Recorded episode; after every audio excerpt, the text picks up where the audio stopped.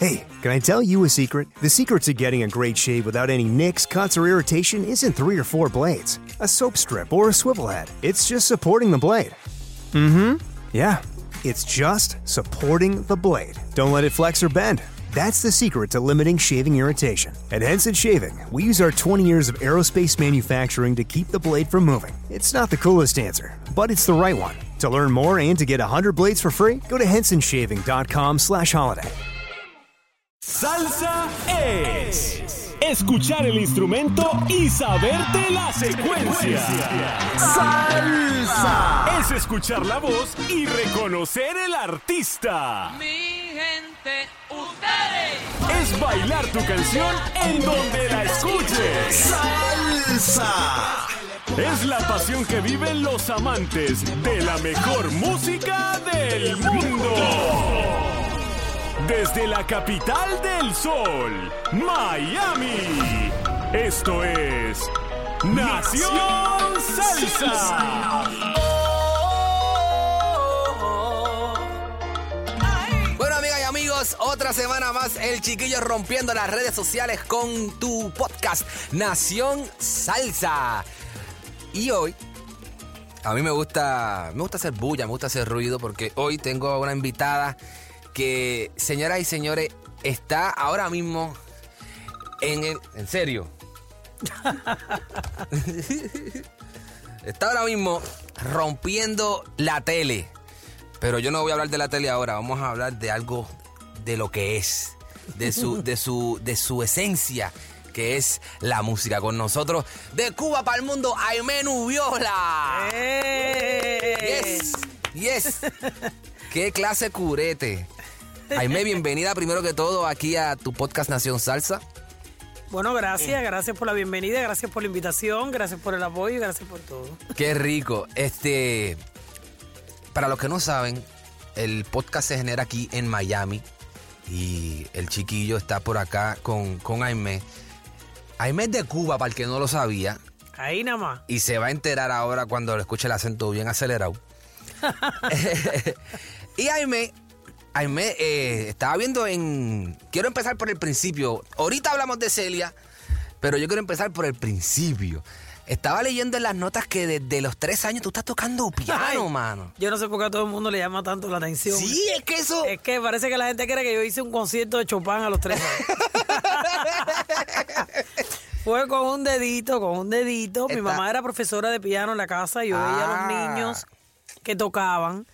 Y lógicamente yo tenía un oído musical y me llamó la atención. Y hay una canción cubana que es un clásico que se llama Manicero. Ajá. Y es muy sencilla, esa misma. Son dos noticas, tan, tan, y yo con el dedo tra- tra- tratando lo hice. Y una partecita de la canción, mi mamá empezó a gritar, no jueguen con el piano, porque ella no sabía que era yo. Pero cuando ella llegó a la sala y vio que era yo, dijo, oh, espérate un Un momento. piano de cola. En mi casa había un piano de cola. Duro. Era un baby cola, no era un gran cola, Claro, pero claro. obviamente no iba a caber en la sala. Pero era muy buen piano, un piano alemán que tenía muy buen sonido y que mi mamá lo había conservado muy bien.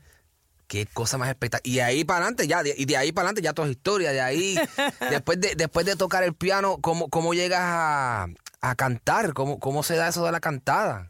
Bueno, lo de la cantada se da por, por carambola, como digo yo.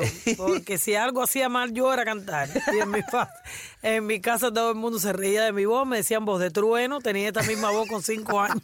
Voz de trueno, está bueno. Y mi mamá la verdad es que adoraba y amaba mucho la voz de mi hermana, que tiene una linda, preciosa voz y que cantan unos boleros espectaculares, Lourdes Nubiola. Y nosotros lo que hicimos fue que cuando mi mamá vio que había posibilidades de que eh, pudiéramos hacer algo como dúo, Claro. y me dijo, bueno, dale, para que haga la segunda voz. Y entonces ahí empezó a guiarme un poco y yo aprendí a hacer segunda voz. Y ahí fue como empecé a meterme en lo del canto, porque como era la segunda voz, pues no molestaba. la voz prima era mi hermana, que tenía una voz preciosa. Dura. Dura. Las nubiolas en la casa. Y allá en Cuba, eh, ¿cuándo tú, o sea, tú estuviste, tú desarrollaste todo en Cuba, ¿cuándo, ¿cuándo sales de Cuba? Bueno, yo salgo de Cuba cuando tenía, por primera vez, porque no salía a vivir fuera de Cuba, sino a trabajar. claro. Cuando tenía 15 años, casi Ok. 16. eh, de esas giras que organizaban en Cuba, que se iba a diferentes países a, era como intercambios culturales, ¿no? Que todavía sí, eso sí, se sí. hace. Y nos fuimos en una gira grande, con mu- iban muchos ganadores de- del concurso que ganamos mi hermana y yo, Ok. Que fue el que nos dio a conocer en toda la isla. Fuimos con un espectáculo, fuimos a la Guyana, fuimos a varios países, y, y ahí fue la primera vez que yo viajé.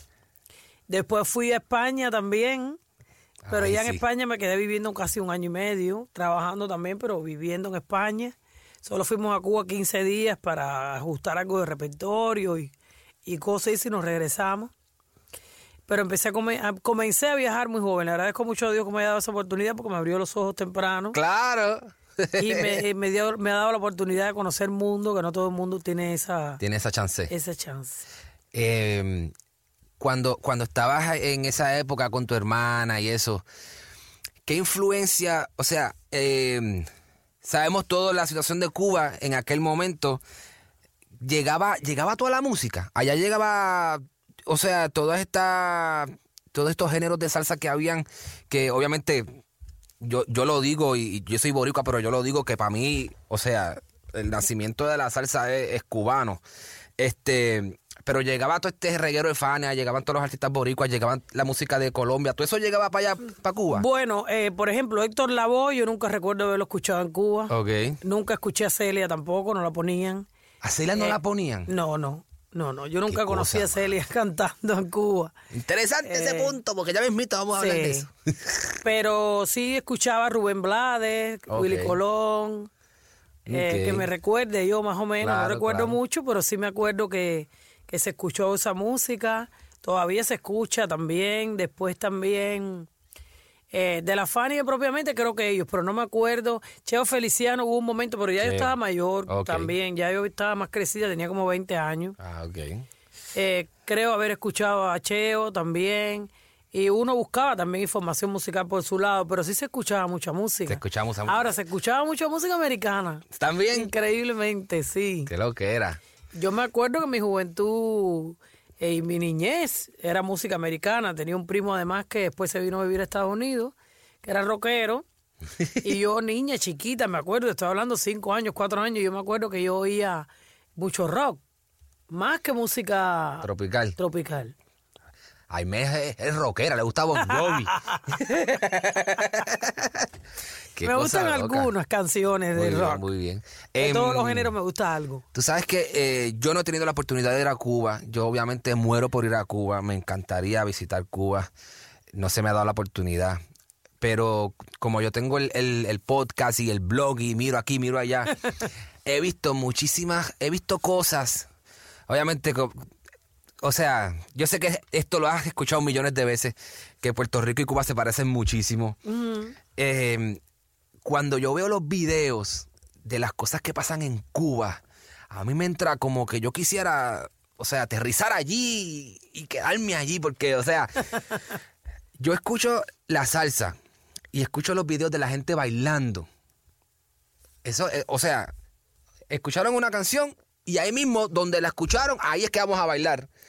No importa cómo estemos, si, si hay ropa o no hay ropa, si estamos bien vestidos o no, olvídate, vamos a bailar aquí, pa. ¿Tú, tú viviste eso? Bueno, sí, esa es la esencia de los pueblos nuestros, ¿no? Que Qué son muy bailadores, que son pueblos alegres.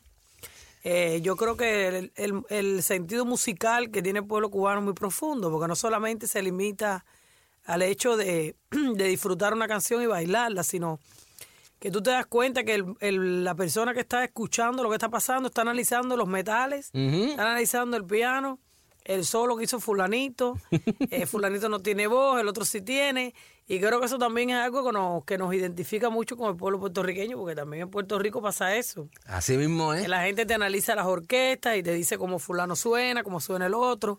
La gente tiene Y- oído para eso. La gente no, no son como que, ah, sí, toca Sí. ahí, dale. No, no, empiezan a criticar. Para, para la música. Y eso me da mucha risa porque entonces el, el músico cubano se cuida mucho porque sabe que hay un público ahí que es bien exigente. Que está pendiente a lo que está sí. pasando.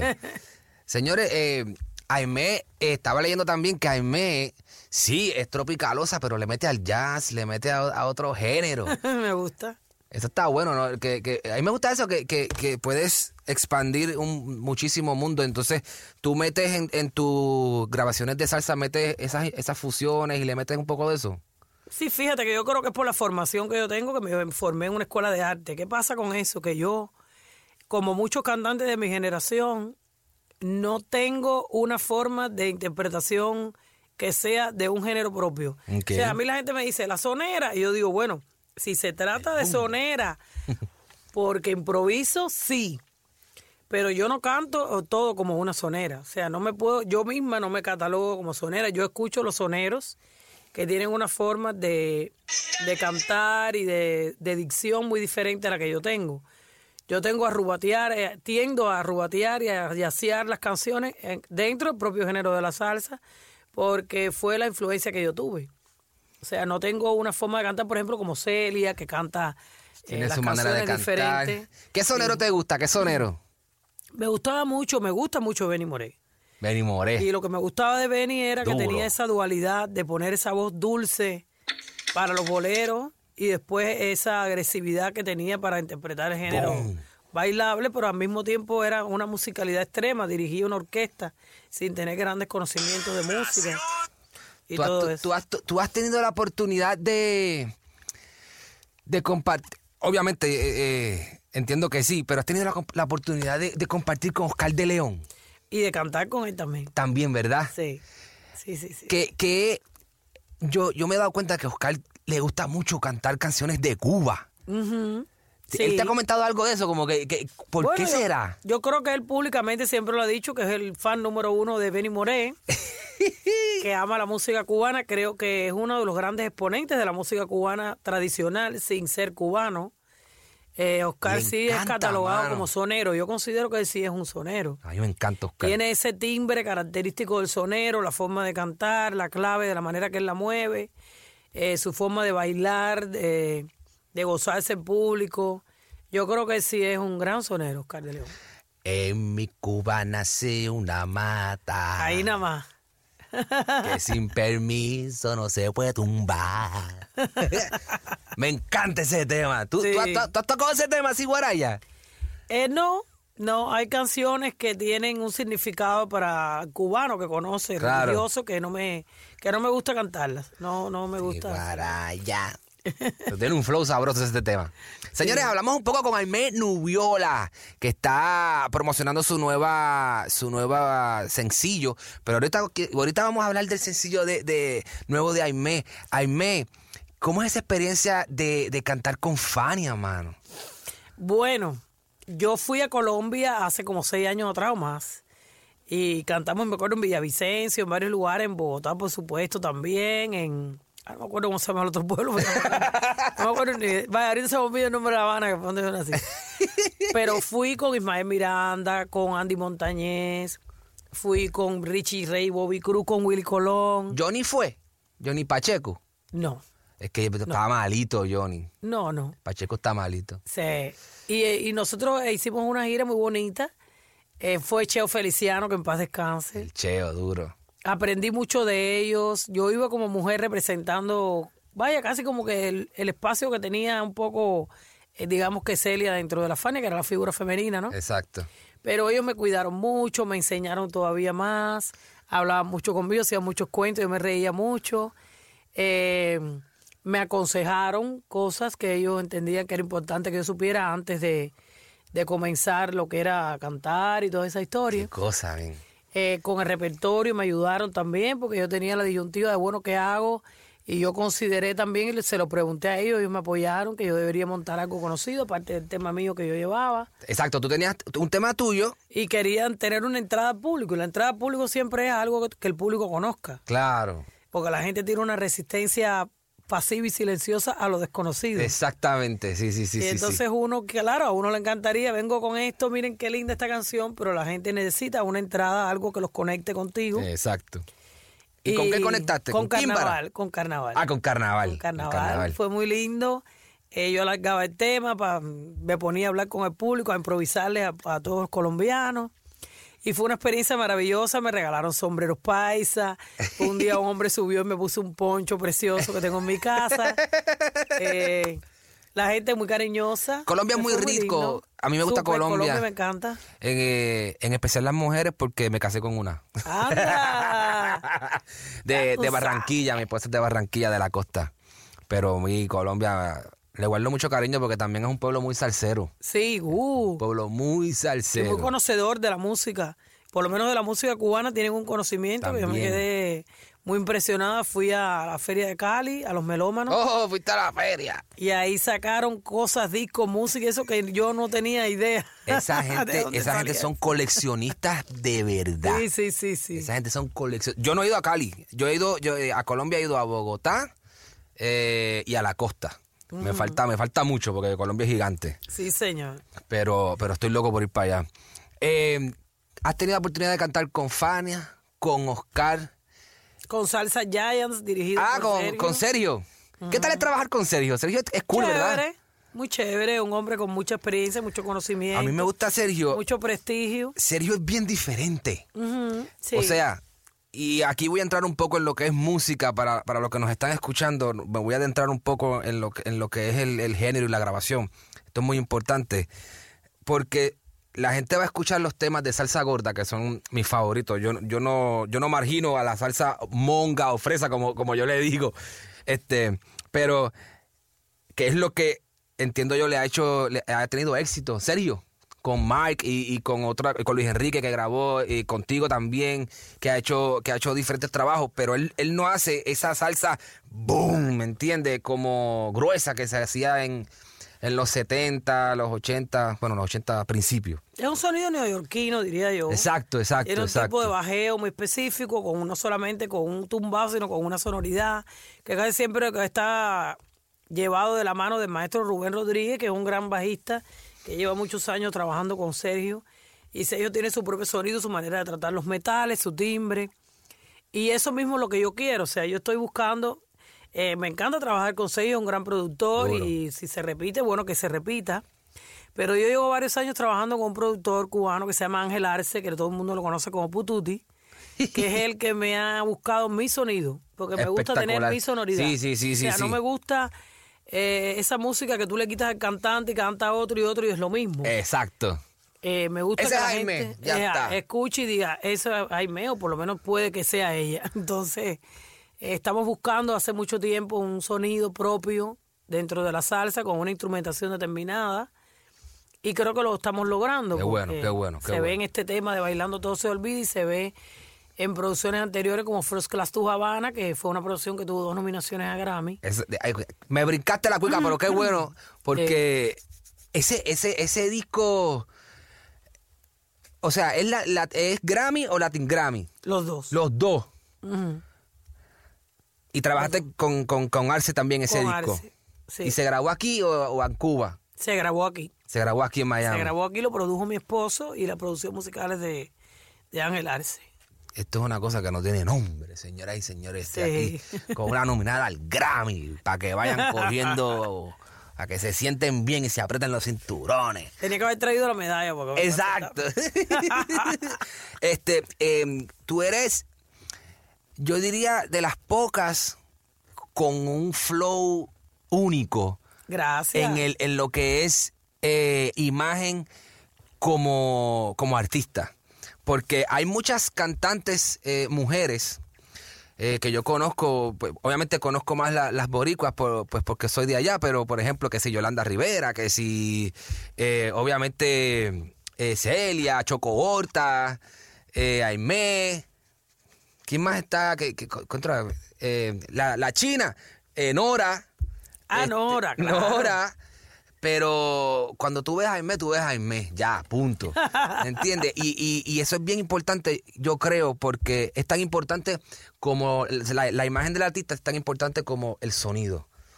Es muy importante. Para, para mí lo es. Eh, tú ves a Jaime y Jaime tiene su flow. Boom. Ahí está Jaime, pan. A veces usa el afro, a veces lo, lo baja, a veces, ¿me entiendes? Sí. Lo trabaja. ¿Entiendes? Depende del peluquero. pero, pero eso, eso, eso está bien chévere. Eso, eso, eso para mí es un, es un must, es un plus. Y eso, y eso te distingue entre, entre el género de, de, en el género y las mujeres dentro del género. es que yo creo que uno tiene que proponer cosas. Claro. Está bueno irse con el flow, como tú dices, o con las tendencias un poco, porque Exacto. te va a ayudar a penetrar en el gusto de la gente más rápido y en el mercado también, porque yo siempre digo que el artista, el público lo mantiene, pero lo hacen los medios, no el público. Si un medio no da a conocer un artista, el público nunca se va a enterar de que tú estás ahí. Exactamente, exactamente, exactamente. Y para tú llegar a los, a los medios, a veces, desafortunadamente, tienes que irte demasiado con lo que están en la tendencia que está sonando. Exacto. Y no voy a decir la palabra prostituirte un poco, pero sí, el reguete comercializarte Buscar, para busca- que la buscar gente sonidos, tenga claro, en buscar, cuenta. buscar los sonidos. Buscar los sonidos para, al mismo para poder tiempo, penetrar. si uno quiere, uno puede hacer propuestas, propuestas interesantes que después otros artistas sigan lo que tú propusiste.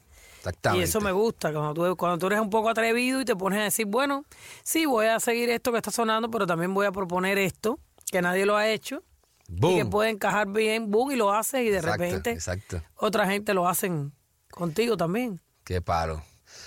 Eh, Aime, otra cosa que te quería preguntar, em, entrando en las no- nuevas tendencias, ¿te fuiste a grabar con... Que tengo la fuerza, que tengo la maña, que tengo la fuerza, que tengo la maña, que tengo la fuerza, que tengo la maña, que tengo la fuerza, que tengo la maña. Baby Rasty Gringo, ¿qué Sí, tal, qué tal esa experiencia? Chicos, ha sido una gran experiencia en mi carrera, muy agradable. Estoy muy feliz de haber dado ese paso, de que mi disquera Valor D Records haya tenido la confianza en mí y en ellos de, de proponerlos para este featuring en el tema de Bailando Todo se olvida. De que mi esposo Pablo Simeón, que es mi manager, haya tenido la lucidez de proponerle a la disquera que esto era lo que había que hacer y que ellos se dieran a la tarea de buscar y que Sony eh, nos brindara la posibilidad de hacerlo con ellos. Ellos son muy profesionales, son de la vieja escuela de reggaetón, Exactamente. con un conocimiento del género bien profundo y con una prestancia, ¿no? Hacer, apoyar el tema, que era muy importante. Se fueron a Cuba conmigo para hacer este video que hicimos Ay, en La se Habana. olvidó en Cuba. Lo hicimos en Cuba. Qué curete. Eso te lo recomiendo que entren a mi canal de YouTube. Claro. ¿Cuál Ahí es el- menú viola con Y, por favor, y dos E. Ahí está. Y busquen ahí el video de Bailando Todo Se Olvida. Es un viaje, como hicimos nosotros, está precioso. Hecho en, la- en La Habana, en la, en La Habana Vieja, que es La parte eh, colonial de nuestra ciudad. Y, y Baby Rasta y Gringo sí viajaron a Cuba, Fueron sí fueron para allá, sí estuvieron allí presentes y sí hicieron el video con nosotros. Es una maravilla. Ya, ya bailando por el mundo, eh, aquí vamos a, a escuchar el tema para, para que la gente lo, lo conozca. Es lo nuevo de Aimé Nubiola con Baby Rasta y Gringo. Sí. Tiene una fusión ahí, yo lo escuché, tiene... Muy rico, sí. Tiene, tiene su reggaetoncito, pero también tiene su tropicaleo. Exacto. Y, sí. y se los recomiendo a todo el mundo. Eh, Aimé, ¿cuáles son las redes sociales para que la gente te busque? Redes sociales, igual. Aime Nubiola, siempre con Y y dos E, Nubiola con B corta. Es mi página de Facebook. Señoras y señores, ahora es que... Eh, está seguidores de Aime Nubiola, también pueden estar en esa página. Ahí Son está. páginas que yo manejo. Está Aime Nubiola en official en Instagram. En Instagram, muy bien. Está en Twitter, hay arroba Aime Nubiola. O sea, siempre es con mi nombre Muy para bien. que no se me pierdan, porque ya mi nombre es raro. si me pongo a inventar cosas, no van a llegar. exacto, exacto, exacto. Sea, Y siempre, recuerden eso. Ok, vamos para Celia. ¿Cómo llega la oportunidad de hacer esta, esta novela, esta serie? Em, para los que no saben, esta serie ya lleva un tiempito en la, en la carretera. A Aimé eh, le tocó la segunda parte de Celia Cruz en la serie Celia. Eh, ¿Cómo llega esa oportunidad?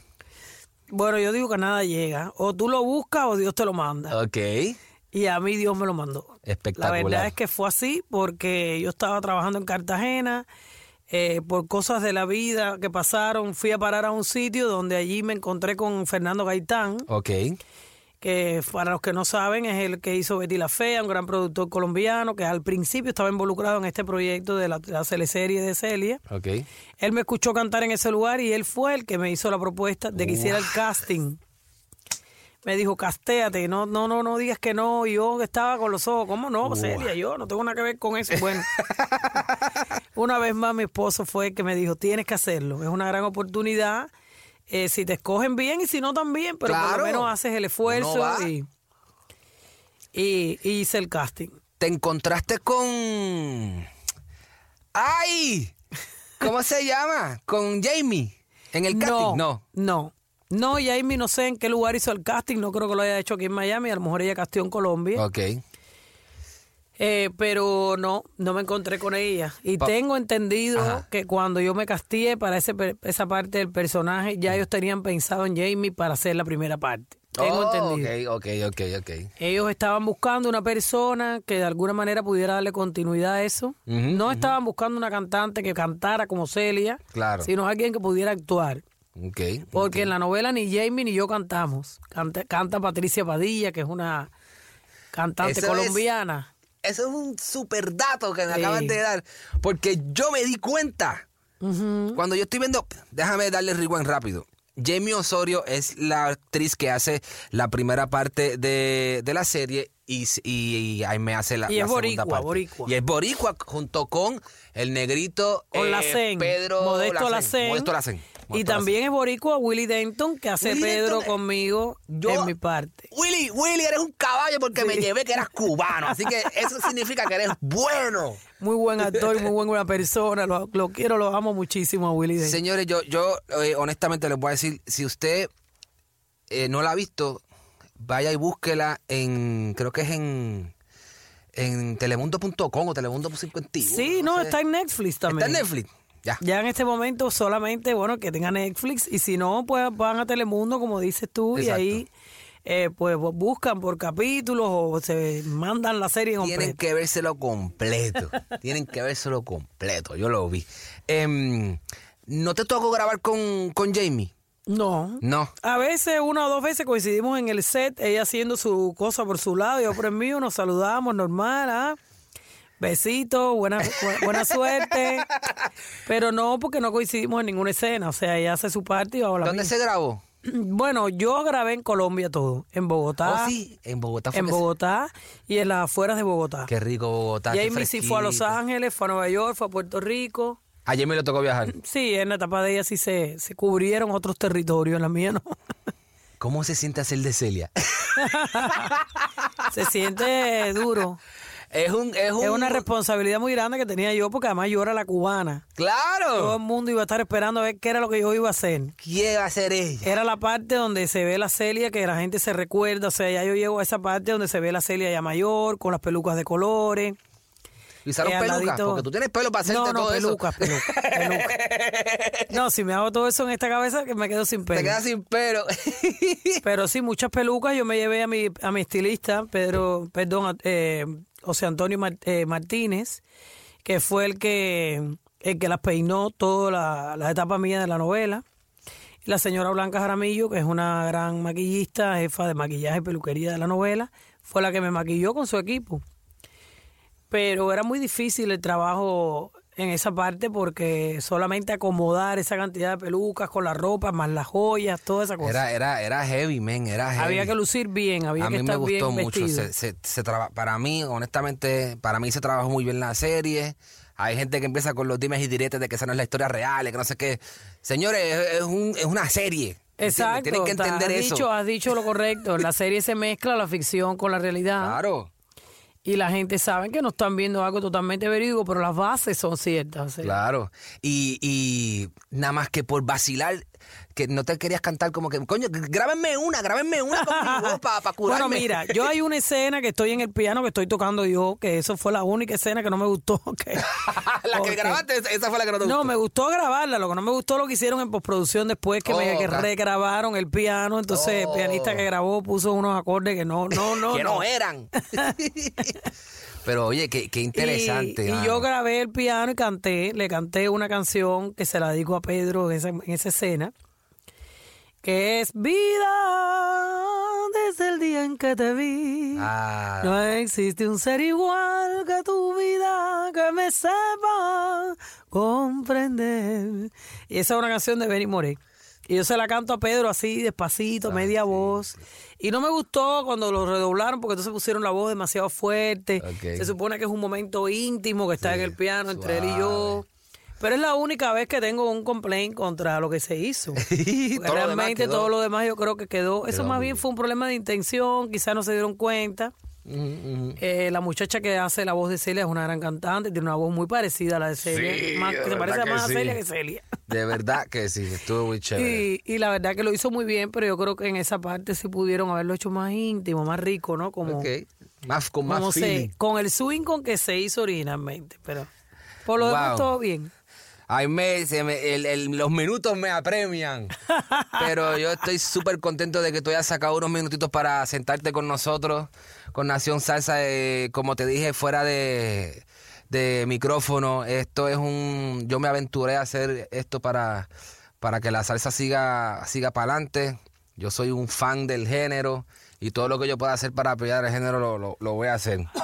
Así que te agradezco que hayas venido por aquí. Señores, ya saben, bailando todo se olvida. Ahí está, Ahí ahora nada sí. ahí nada más. Lo nuevo de Aimee Nubiola, consíguelo en todas las tiendas digitales. Ya eso está en iTunes, en Amazon. Está en todas partes, el sencillo lo pueden comprar, el CD completo estará listo para el próximo año. Ok. Eh, estamos muy felices, vayan y vean el video que está en YouTube. Eh, Se grabó en La Habana Vieja, donde estabas comentando. sí, en el Loma del Ángel. Gracias a ti por esta invitación, Claro por sí. apoyar el género, que no se ha muerto para nada. No se algunos lo están matando, otros estamos tratando. No, no está ningún muerto, está sabroso. Así que ya saben, mi Así gente. que a gozar. a gozar con Aimé Nubiola aquí en Nación Salsa. Muchas gracias, Aimé. Gracias a ti. Esta es la emisora para el verdadero